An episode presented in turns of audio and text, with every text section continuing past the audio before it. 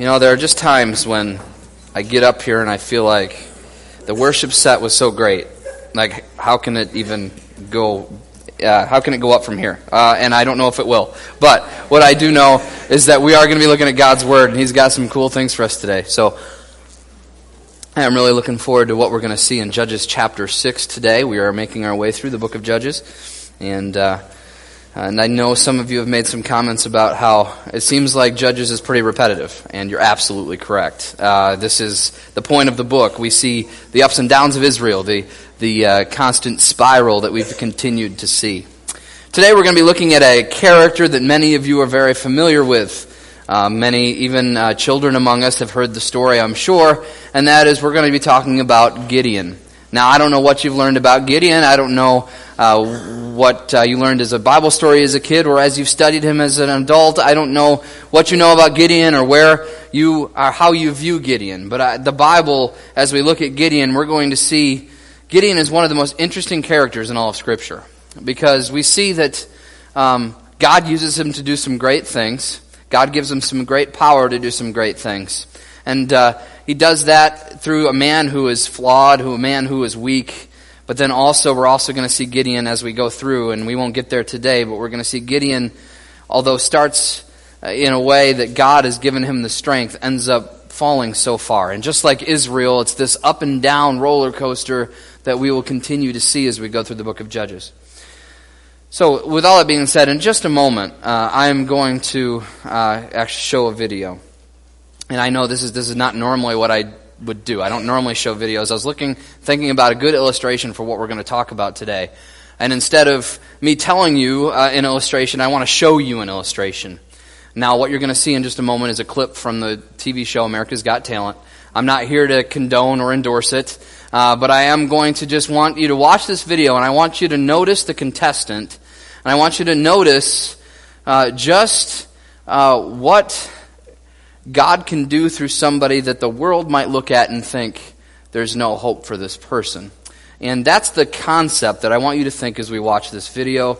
Uh, if you have seen this video, you're gonna you're gonna want to see it again. If you haven't, you're gonna I believe love to see this video just to see uh, the beauty that God creates in people that we might not see the beauty right away. So with that being said, I'm just gonna that's all I'm gonna say about that. And Gary's gonna show the video. It's about four minutes long, so just watch with me.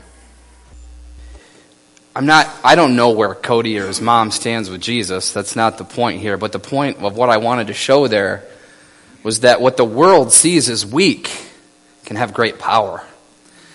And, uh, and it's only through God's gift, whether he's a Christian or whether he's not, God has given him a gift to be able to play and to sing in that way.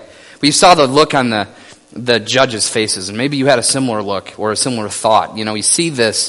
First time I watched this, I watched it and I thought, oh, ah, here we go, just another one of those publicity stunt type deals. And as soon as he started singing, I was like, this is incredible. I can't believe.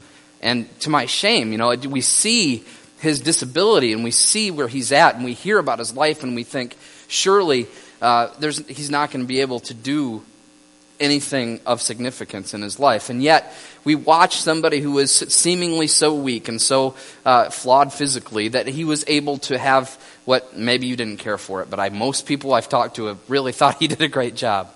Uh, but the beautiful thing, again, is the talent that he was given. You would have never even given him a chance, a lot of us, just because of looking at his outward appearance and just looking at his disabilities.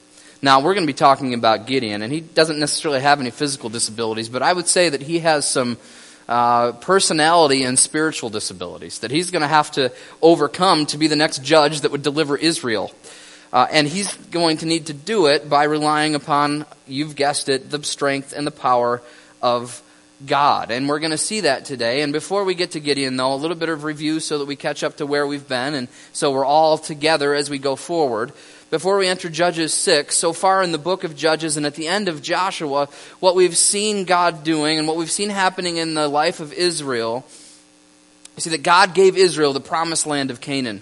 He gave them the promised land that had been promised to Abraham uh, years and years before, promised to him, and now Israel has moved into this land and they have conquered it. But God tells them that they must drive out all of the people from the land. That is his commandment to them. At the end of Joshua, beginning of Judges, that's what we see God, God say. He says, look, there's some people that are still in the land, you need to drive them out. This indeed was a test. Israel started off in courage, but quickly gave in to compromise. They let their own selfish desires, their own convenience overtake them, and they began to compromise and sell out to other gods. And as they've sold out to other gods through the book of Judges, we've seen this carousel of compromise, this spiral, if you will, this cycle of apostasy, this carousel of compromise that continues to go. And it's this basic thing. These three words, I think, can sum it all up. There was five or six steps, but there's disobedience. They forget God and they start following other gods. then there's discipline. God brings someone or something, a nation, into the life of Israel to bring hardship, uh, to discipline them for their disobedience. But then the discipline doesn't stay forever. God then moves them from discipline to deliverance.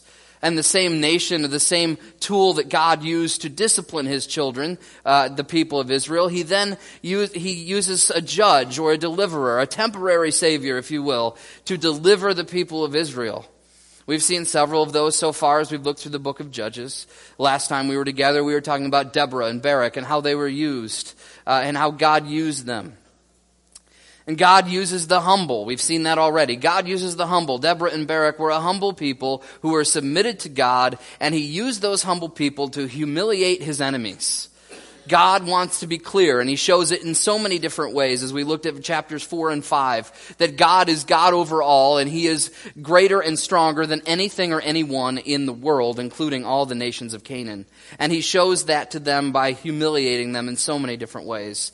And because He is a God who uses the humble to humiliate His enemies, a God who is going to fight for His own glory, He is to be praised.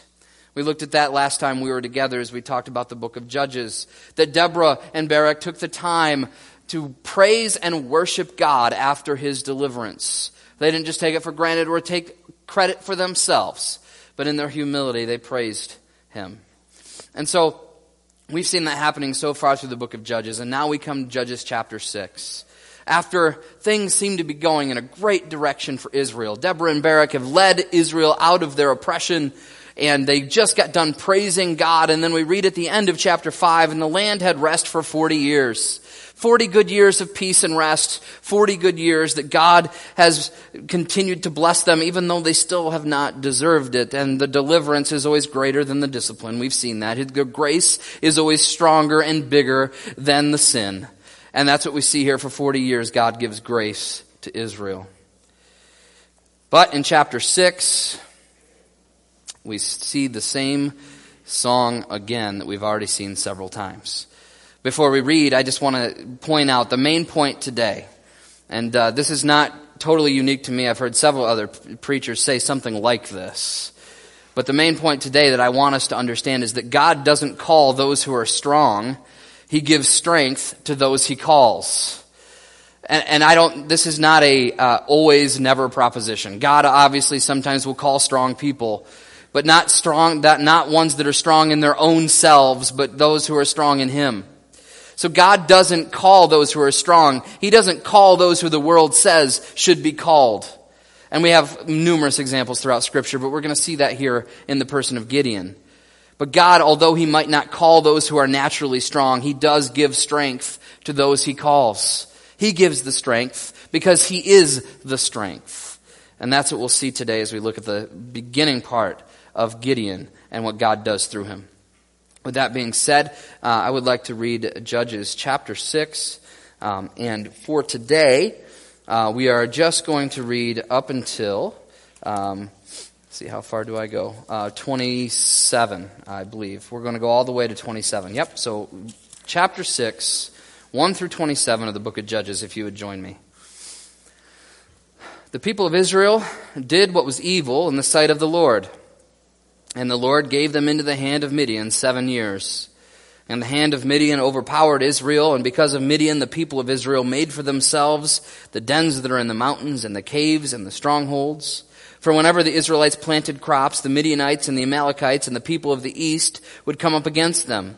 They would encamp against them and devour the produce of the land as far as Gaza and leave no sustenance in Israel and no sheep or ox or donkey. For they would come up with their livestock in their tents and they would come across like locusts in number. Both they and their camels could not be counted, so that they laid waste the land as they came in. And Israel was brought very low because of Midian. And the people of Israel cried out for help to the Lord. When the people of Israel cried out to the Lord on account of the Midianites, the Lord sent a prophet to the people of Israel. And he said to them, Thus says the Lord, the God of Israel, I led you up from Egypt and brought you out of the house of slavery. And I delivered you from the hand of the Egyptians and from the hand of all who oppressed you, and drove them out before you and gave, the, gave you their land.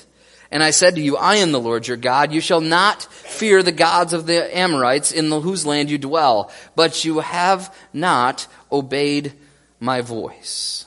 Now the angel of the Lord came and sat under the terebinth tree at, o- at Ophrah, which belonged to Joash the Abiz was, wow, the Abiezrite, uh, whose son Gideon was beating out wheat in the winepress to hide it from the Midianites.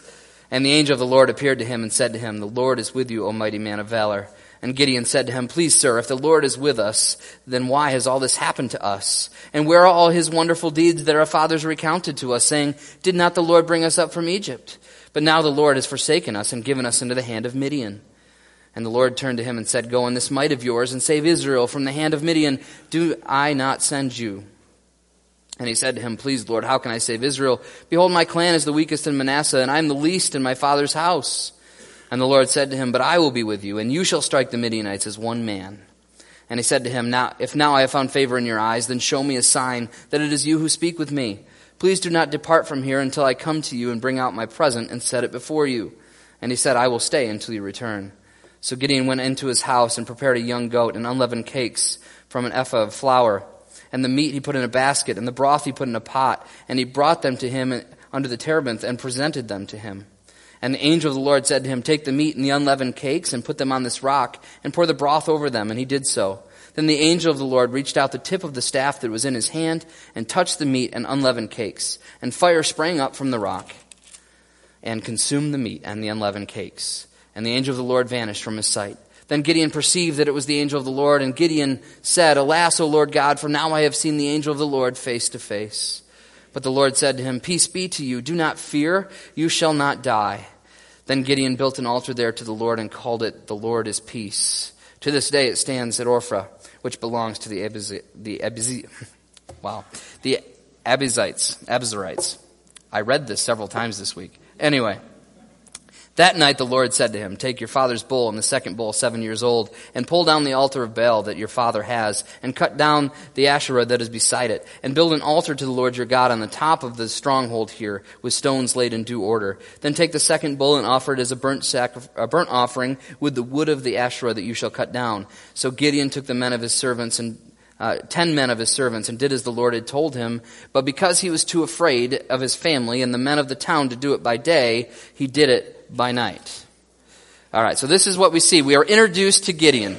We're introduced to Gideon, and uh, uh, but before we're even introduced to him, we got to see where Israel is at. Uh, the first point today that we see if God needs to deliver Israel again because Israel cried out to God at their weakest point. Verses 1 through 10, we read it. And the description is pretty terrifying. Israel is at a really, really low point. One of their weakest points they've ever been. And Israel has to cry out. And some of the low points they're at is because Midian and its allies have completely and utterly just ran over, literally, Israel. They have taken the land, they have desecrated the land, so much so that we're told here in chapter 6 that it, the people of Israel are basically uh, hiding in caves. They're hiding, they're cowering. They have no might, they have no strength, they have no hope. And they're constantly being uh, just run over uh, and the amount of people it just they're like locusts that just come and take and eat everything that just lay waste to the land. No matter when they would plant their, their crops that's when midian would come and destroy all their crops. It was like you couldn't do anything without it being destroyed. And so israel is, is one of the lowest places they've ever been. They have really little to no hope and absolutely no strength. And so they cry out to god because what else can they do? They can't do anything else, and we've seen this with Israel. And uh, it's hard to make a judgment on whether they truly are asking uh, God because they really trust Him or just because they're so desperate they have no other option. And I don't know, but here it seems like it's almost to the point of they just don't have any other option. So they cry out to the Lord. They cry out to God and say, We're being oppressed. We need you to deliver us. They're crying out for the help of the Lord, as we're told in verse 6. So they did, so they're at their weakest point. We've seen that they have done what is evil and followed other gods. Again, this is, you know, broken record. They did what was evil. They followed other gods. This is what Israel continues to do. Deborah and Barak give them, uh, they have great victory. God shows himself to be a great victor. And 40 years later, they do what's evil. They follow other gods and they must be disciplined again. So the Midianites have dominated them and forced them into hiding. I already mentioned that. The Midianites have dominated them and have forced them into hiding. It's the Midianites that God uses to discipline his people and he raises them up to come in and bring it to the point where Israel has nothing left to do other than to cower and to hide with the strength of Midian. Remember, again, this is God's doing. He is never a God who just sits back and lets things happen and he doesn't have control. God is in control over this whole process. We've seen that sin deserves discipline. There needs to be something that will pay for the sin of the people. And now we know, looking forward for us, all the sin was paid for in Jesus. But at this point, God is disciplining his people because they continue to go to other gods. They continue to commit adultery, spiritual adultery. They continue to do this. So then God sends a prophet. Now this is different than some of the other stories we've already seen and some of the stories we'll see after this. Usually after Israel cries out, God sends a judge or a deliverer right away. Now, he will be doing that as we look at, at, uh, at Gideon in just a moment. But first of all, God sends a prophet. And the prophet reminds Israel why they have been brought so low. You see, I think God understood that they had no other option other than to call on God. And I think, and we're going to even see this in a moment with what Gideon says about God, I think Israel is all in this very similar place. Basically, they're a place of like, God, why are you doing this? You obviously don't love us.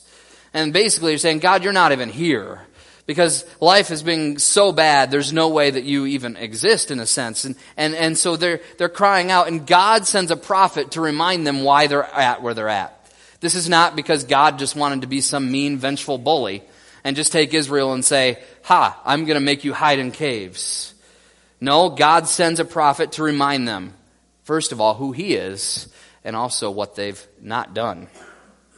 God sends this prophet. Prophet comes and he, he says, Thus says the Lord, the God of Israel, I led you up from Egypt and brought you out of slavery. I delivered you from the hand of the Egyptians and from the hands of those who oppressed you.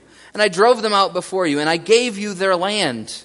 And I said to you, I am the Lord your God. You shall not fear the gods of the Amorites in whose land you dwell. So God reminds them, first of all, of who He is, what He's done. He's, through the prophet, God says, listen, I'm not the bad guy here. Remember what I've done. Remember who I am. Remember that I have brought you out of Egypt and I've given you the promised land as I said I would. So there's no blame to be found in, in the sense of saying this is somehow God's ultimate fault or, or to blame Him in this sense. And then God says, But I, so I told you, after I did all this for you, I said, I am the Lord your God. You shall not fear the gods of the Amorites whose land you dwell. Uh, God says, I told, you, I've done all these things. I've shown my grace, my mercy. I've shown my power. And I told you all that I expect is for you to not follow other gods. But then he says, I gave you that command. And what did you do, Israel? He says, you did not obey my voice. Basically what God is saying here is, the place that you're in, as low as it is, as bad as this is, this is because of your disobedience. This is because Israel refused to make God their God, to really, truly trust Him completely. They continued to compromise. And so we see that they have done evil. We see that God has reminded them why they are where they are at. And I don't know what Israel thought at this point, if they thought, well, maybe they were done for because there's no mention here when the prophet comes that says, But nevertheless, I will deliver you. But God is already at work, and God is going to deliver them. But remember, this is on the heels of reminding them, look, you've really messed up here. You have disobeyed, and now God's going to, anyway, despite the fact that they have disobeyed, despite their sin, is going to show them grace, as we see as he calls Gideon. And that's our second point today, is that Gideon is called to deliver Israel. Gideon is called to deliver Israel. He is called to be the next judge, a temporary deliverer, a temporary savior. He is the one that has been called now. We're going to, as we read, that he is called of God to be the one to deliver Israel from Midian. And so we're going to see this, uh, but we're going to see how God calls him to do this. But first, I just want to take a moment to see who who is this Gideon. Who is this Gideon? We're introduced to Gideon right in verse 11, and I don't want you to miss this. Now the angel of the Lord came and sat under the terebinth tree at Ophrah, and belonged that belonged to Joash the Abiezrite, and his son Gideon was beating out the wheat in the winepress to hide it from the Midianites. So the first we're introduced to Gideon, and the first thing we see about Gideon is Gideon is hiding. Gideon is hiding in a wine press, which would have been like a pit in the ground. He's hiding there to to to doing his work, beating out the wheat. And he's doing his farming and he's doing his work. But remember, Midian has been coming in and just destroying everything. So what does Gideon do? Gideon is hiding. He's, he's cowering in this pit as he is afraid that the Midianites might see what he's doing and take away the, the, the grain that he's working on. Now, I'm not, I'm not blaming Gideon for this. Many of us would probably be in the same place, but we see that Gideon was a fearful man. We see that Gideon was definitely a fearful man. He did not have natural bravado. He was not the one that you would look for if you were trying to, uh, you're, you're, trying to uh, write a script for an action movie. This is not the type of character that you would write into the movie. He's not brave. He's not strong. He's not going out to, to, to show them uh, his strength. He's not going out uh, to to re- rebel. He's not going out to push against Midian. He is hiding. He is fearful. He is a fearful man, and he's hiding in the winepress when he's called, originally in verse 11. At the end of our passage, and I know this is after his original call, but after he gets called, he does obey God, which is amazing and great that he obeys God. But we're even told in verse 27, even in his obedience, he is still a fearful man. So Gideon took ten men of his servants and did as the Lord had told him to, to take down the, the altar of Baal. And we'll talk about that more uh, in a couple weeks. But because he was too afraid of his family and the men of the town to do it by day, he did it by night. He waited till it was dark. Even when obeying God, he hides in darkness. We see that Gideon's natural bent, his natural way of going about things is to hide and to be fearful. And so he hides in the darkness as he does what God says. Now, God does not uh, condemn him for either of these things, for being in the pit or, or for doing it at night. But it does show us a little bit about who Gideon is. Gideon is naturally a fearful person. He's afraid of people. He's afraid of what might happen to him. So he hides. And so the next thing we see about Gideon, though, in this passage is not only was he a fearful man, but Gideon was a doubtful man. He was a doubtful man. We're talking about someone who would be a hero to Israel, a, a hero for God, and yet we see that he even doubts God's own presence. Judges chapter 6, again, as we're looking at this, what we see is that he doubted God's presence. That's where it started. Verse 13. Verse 13, this is the angel of the Lord is writing, or is talking to him. He doesn't know that the angel of the Lord is, he doesn't really uh, recognize him as the angel of the Lord yet. But he appears to him and the, says, The Lord is with you basically says, God is here with you, O mighty man of valor. Which, by the way, is very interesting that he'd be called a mighty man of valor as he's hiding in a pit. But I believe this points to the fact of what God knows what he's going to do through Gideon. And he says, O mighty man of valor. And Gideon said to him, Please, sir, if the Lord is with us, then why has all this happened to us? And where are all his wonderful deeds that our fathers recounted to us, saying, Did not the Lord bring us up from Egypt? But now the Lord has forsaken us and given us into the hand of Midian. Interesting here, what is, what is Gideon's attitude about God and about where they're at? And I already spoke to this. I believe this is just a reflection of the rest of Israel. But his understanding is that he doubted God's presence. God isn't really with us. Look what's happening. Look how bad our life is. Look how bad things have gotten. Surely God is not here. Surely God is not really in charge. Surely God is not present. In verse 11, it's very clear that this is the heart of Gideon. Not only was he fearful, but he was doubting God himself. And just as a short aside here, we can do the same thing. If things aren't going our way, if things aren't going the way we think they should, we we are very tempted to go and say, God, why are you, why are you doing this? This is unfair. This is unjust. God, this isn't right. You are, you obviously don't even care. You're not even here. You don't even care. You, you say you're present, but man, the way my life is right now, there's no way that you actually care about me. And we might not say that because we're not supposed to, and we know people would think ill of us. But a lot of us probably have been there where we've thought that. But I just want to say don't equate bad things happening in your life with the fact that God is not present. Take some time to really think about why you are where you're at. And maybe God is wanting to do, I know God is wanting to do something good in the situation you are in because Romans 8 tells us that if we will love Him and we will obey Him and He is looking to do something good in us. And maybe that means we need to repent of a sin. Maybe that just means we need to trust Him more. I don't know what it might be. But don't equate bad things in your life happening with God not being present. God is always there. God is always here. God is always in control and He does care. The Bible is clear. Scripture after scripture we could read this morning about God's care for his children. God is here and God cares and God loves. But sometimes that doesn't mean that he gives us all the things we want or all the comfort that we feel we deserve. Gideon made a mistake here. Gideon was not a man of faith. He, he didn't believe that God was involved. He was blaming God for what had happened. And yet God is going to use him anyway, which I find just amazing. As I said, Gideon didn't have I mean, maybe he did, but not that we know of any physical disabilities.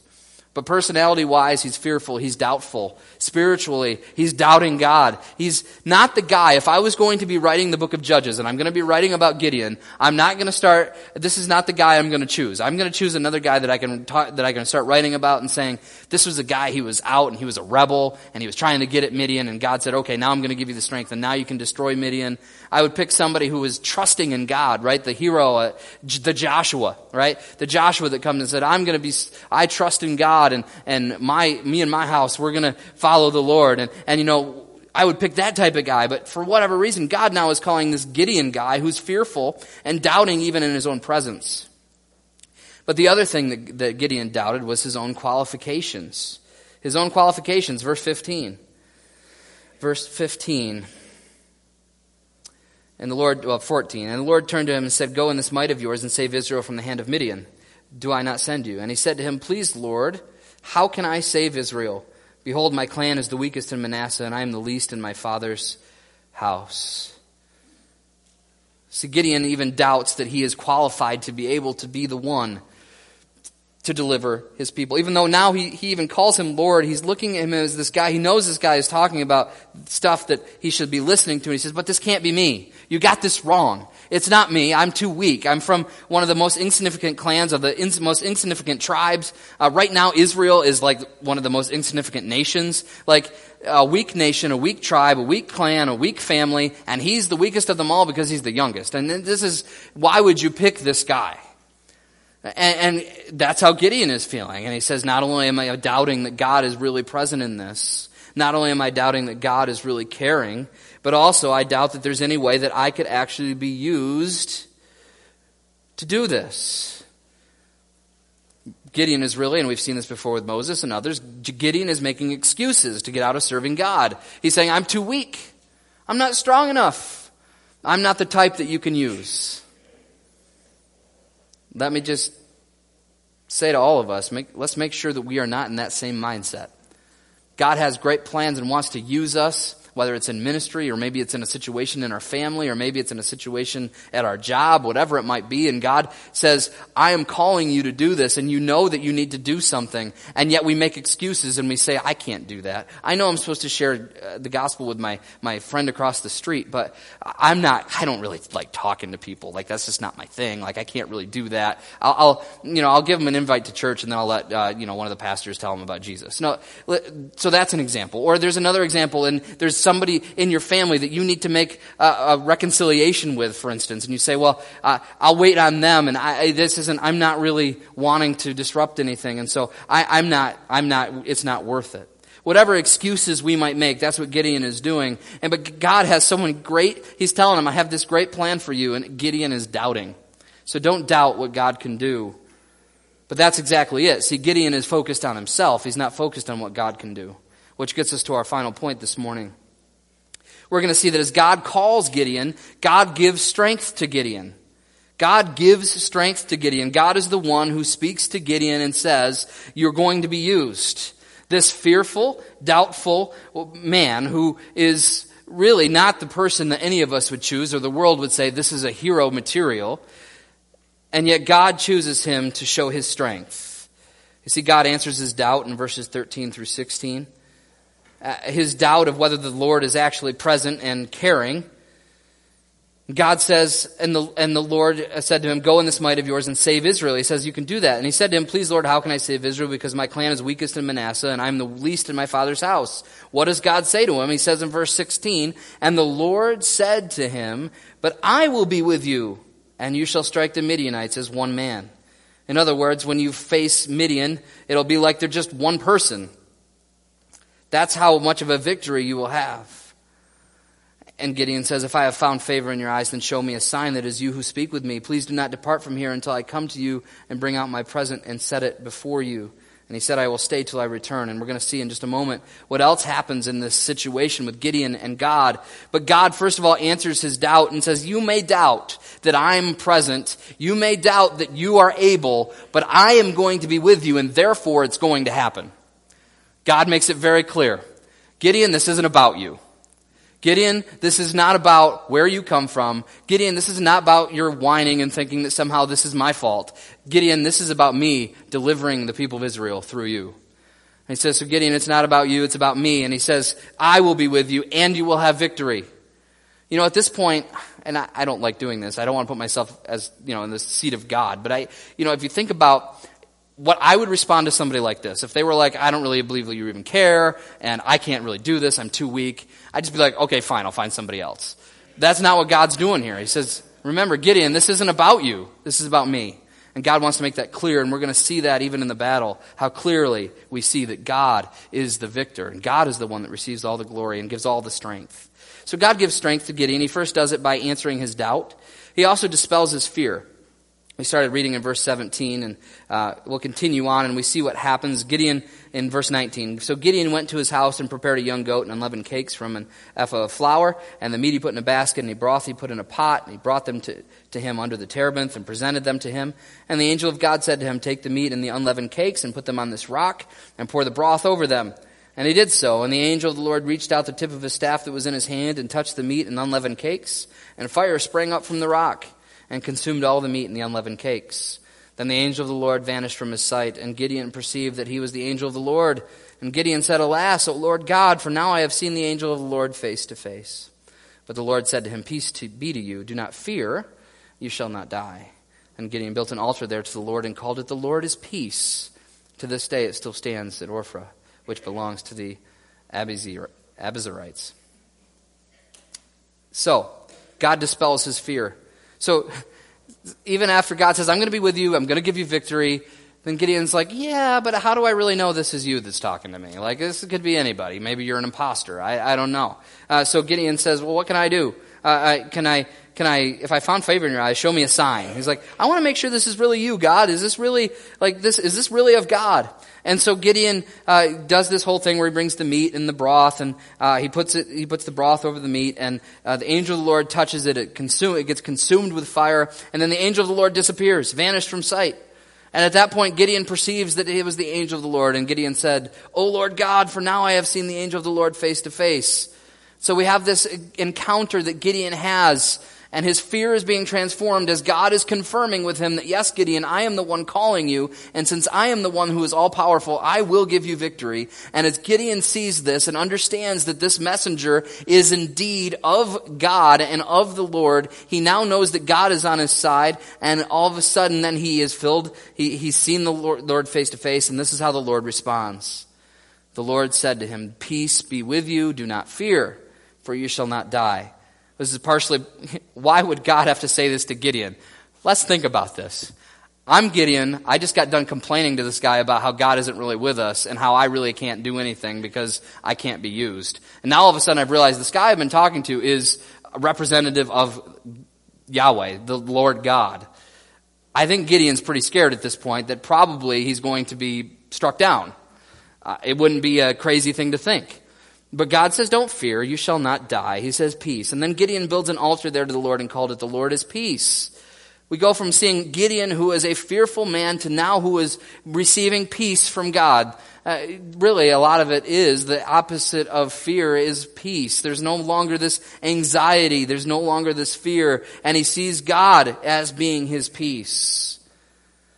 And so we see that he has some peace. Now, he still has not completed the process because we still have yet to see him do this whole thing by night, which we'll look at in the next time we talk about Gideon. So there's still some fear in his heart. There's still some fear in his personality, but he understands that God is the one that will give him peace. And so God answers his doubt. God dispels his fear. But I want to notice the key element with both of these things. Both his doubt and his fear are dealt with by God.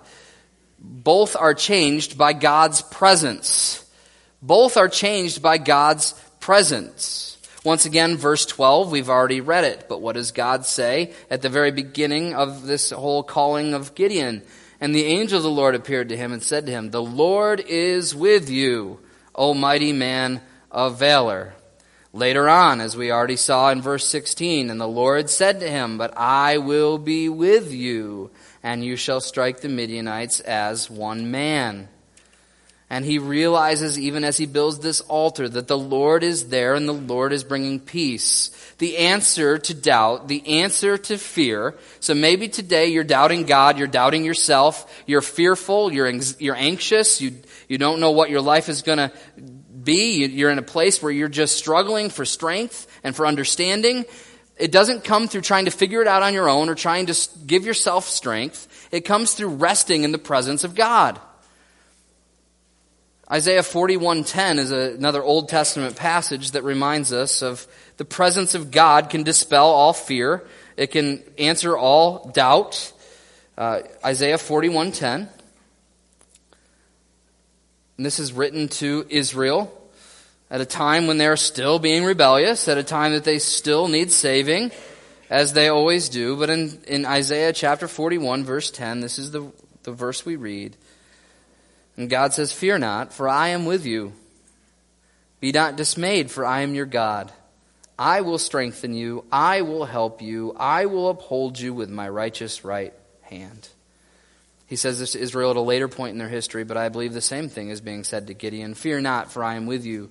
Be not dismayed, for I am your God. I will strengthen you. I will help you. I will uphold you with my righteous right hand. Fear and doubt and dismay and weakness, all of these things are dispelled as we trust in the presence of God. That we remember that He's with us. That we honor that He is with us. That we don't question his presence, but that we embrace His presence and we know that God is with us and we go forward in His strength and not our own. You see, Gideon, if he would have gone forward in his own strength, would have been a complete disaster. Actually, at the end of his life, we're going to see that's what happens.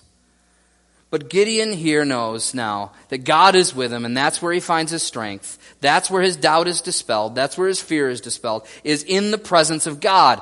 He said, God says to Gideon, Gideon, Stop your excuses. Stop worrying. Stop being fearful. Stop doubting because I'm right here. Yet so many of us live a life of doubt and fear. And we forget and we don't respect and think about the fact that Jesus, remember when he left the earth, his last thing that he said to his disciples, and lo, I am with you always, even to the end of the age. That was his hopeful statement as he left. Go and make disciples, but by the way, I'm with you. No matter what comes no matter how hard life gets, no matter how many persecutions you might face, what Jesus says throughout his whole ministry is that all of these things are coming. But then he says right at the end, but guys, remember, I am with you always. Always. Not just sometimes, not just when he feels like it, not just when we feel like it, but he is with us always. And we can have great hope that can fight against our doubt and our fear. Got to get to uh, these few things of application this morning as we conclude this portion of Gideon's life the calling of Gideon. And I know we read verses 25 through 27, and uh, we will get to that next time. We're going to talk about how God uses Gideon and how that whole thing happens. But right now, I just want us to focus and think about this idea of that God doesn't always call the strong, but He always gives strength to those He calls. That God is looking to give strength He is, he is looking to take someone that the world would say has no hope and take someone and use them in a mighty way because it's about God and it's not about them. It's about Him, it's not about them. So, my question to all of us today, and all three of these questions can be posed to both people who may be sitting here and you don't know Jesus as your Savior. You came to church for, uh, maybe you were invited, you weren't sure what to expect, uh, but maybe you're here and you don't know this Jesus that I've been talking about. You don't have a relationship with Jesus.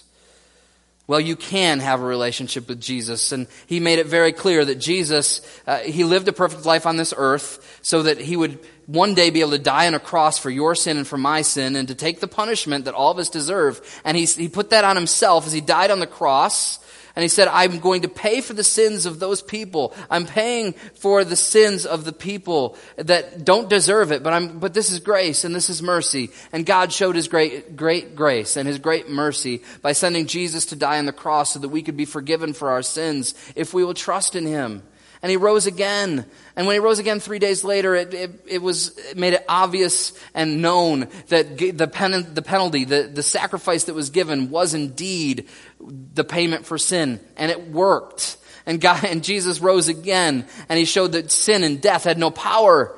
And so if you're living a life today and maybe you feel weak, maybe you feel like you are living in fear, maybe you are living in doubt, and you don't know which way is up, but you've never given your life to Jesus Christ, you've never trusted Him for salvation, you've never put your life in His hands and said, God, I need to trust you, and Jesus, I know that you died for me, and Jesus, I know you rose again, I know that you're in heaven waiting for me, I know that you're coming back, all of these things, I trust in Jesus and what He's done and who He is so that I can be saved and have eternal hope, eternal life, and eternal peace. That only comes through Jesus. And so if you want to know Jesus, you need to come to Him in faith Believe in Him, believe in who He is, what He's done. And if you have any more questions about that this morning, talk to myself, talk to anyone you see here that you are confident is a believer in Jesus. And we can tell you how this relationship with Jesus changes everything. That leads us to the next few things to say. So, even as Christians today, are we weak and weary? Are you weak and weary? Maybe life has just beat you up. You have just been destroyed. Uh, and I don't know why. Maybe it's because of your own sin. Maybe it's not. Maybe it's because of somebody else's sin. But you are weak and you are weary and you just need to find strength. The temptation is, well, I need to figure out a way to be strong. I need to strengthen myself. But that will never work. That'll never work. I want to read to you the, from the apostle Paul, 2 Corinthians, and some of you will know this, these verses. 2 Corinthians chapter 12. 2 Corinthians chapter 12 verses 7 through 10.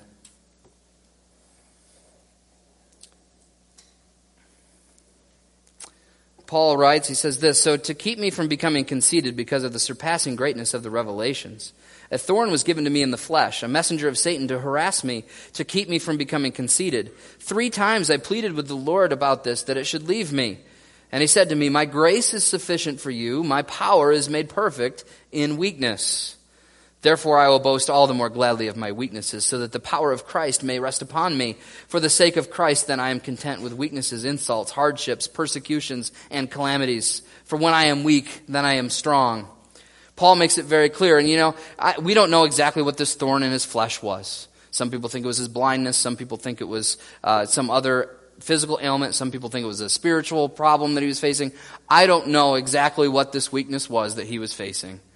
But what I do know is whatever this weakness is, he understands that it's to humble him. He understands that God is in control. He says, Three times I pleaded with the Lord about this, that it should leave me. But he said to me, My grace is sufficient for you. Your power, for my power is made perfect in your weakness. Notice Paul didn't complain and say, Wait a minute, God, bad things are happening to me. You must not be there. You must not care. No, Paul comes to God and he asks to have this thorn removed, this hardship removed, whatever it might be. And what God says is, My grace is sufficient, for my power is made perfect in your weakness. And Paul is reminded as he goes on to say that he is content with all weaknesses because when he is weak, he is strong.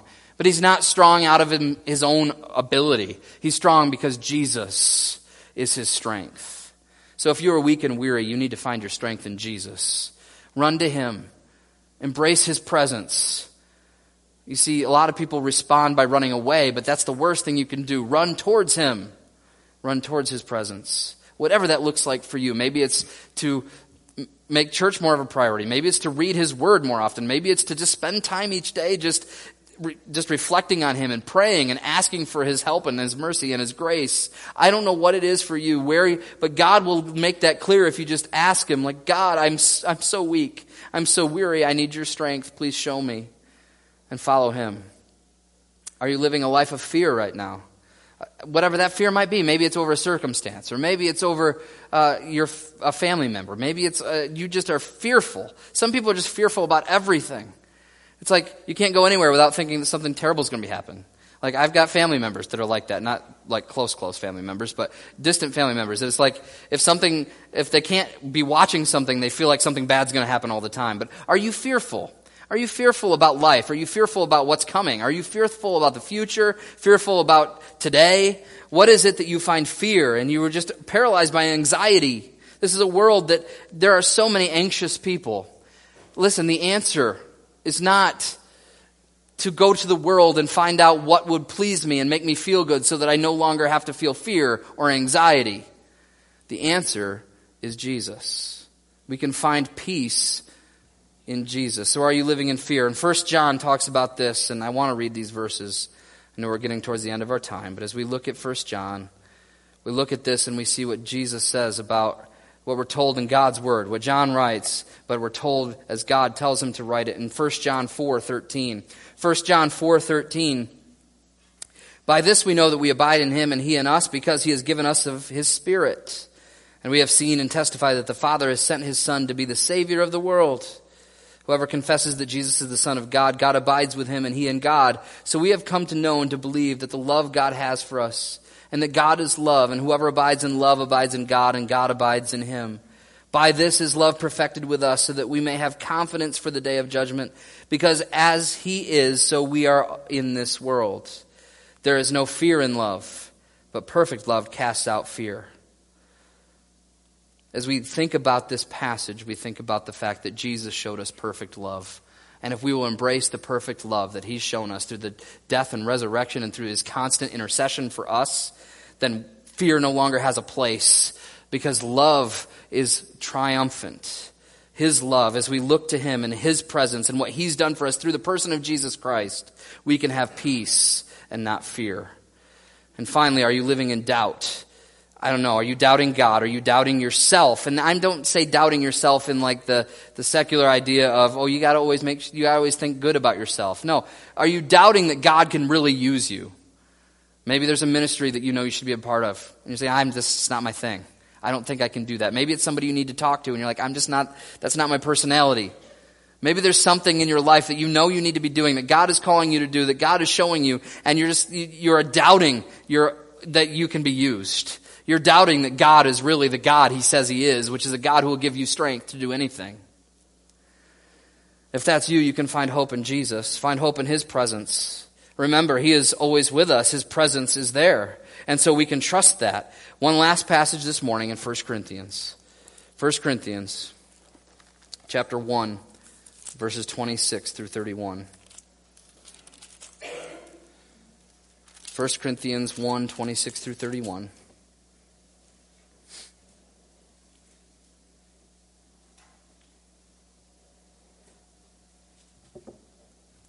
Well, it's not 26 because, oh no, I'm in the wrong book. Sorry, guys. Uh, 1 Corinthians.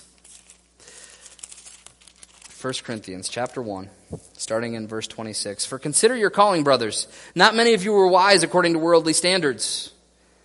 Not many were powerful. Not many were of noble birth. But God chose what is foolish in the world to shame the wise. God chose what is weak in the world to shame the strong.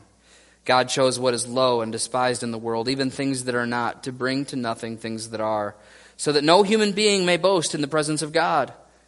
And because of him you are in Christ Jesus, who became to us wisdom from God, righteousness and sanctification and redemption, so that as it is written, let the one who boasts boast in the Lord. Are you living in doubt, fear, or are you living in a weak and weary state? 1 Corinthians 1 26 through 31 tells us God is not interested in making sure that you are finding your strength or your significance in yourself or in this world, but you only find what is truly important in Christ Jesus. Verse 30, and because of him you are in Christ Jesus. Now catch this. Who became to us wisdom from God. Not our own wisdom, but it's wisdom from Christ. It's the wisdom of Christ. Righteousness. Not our own righteousness, notice.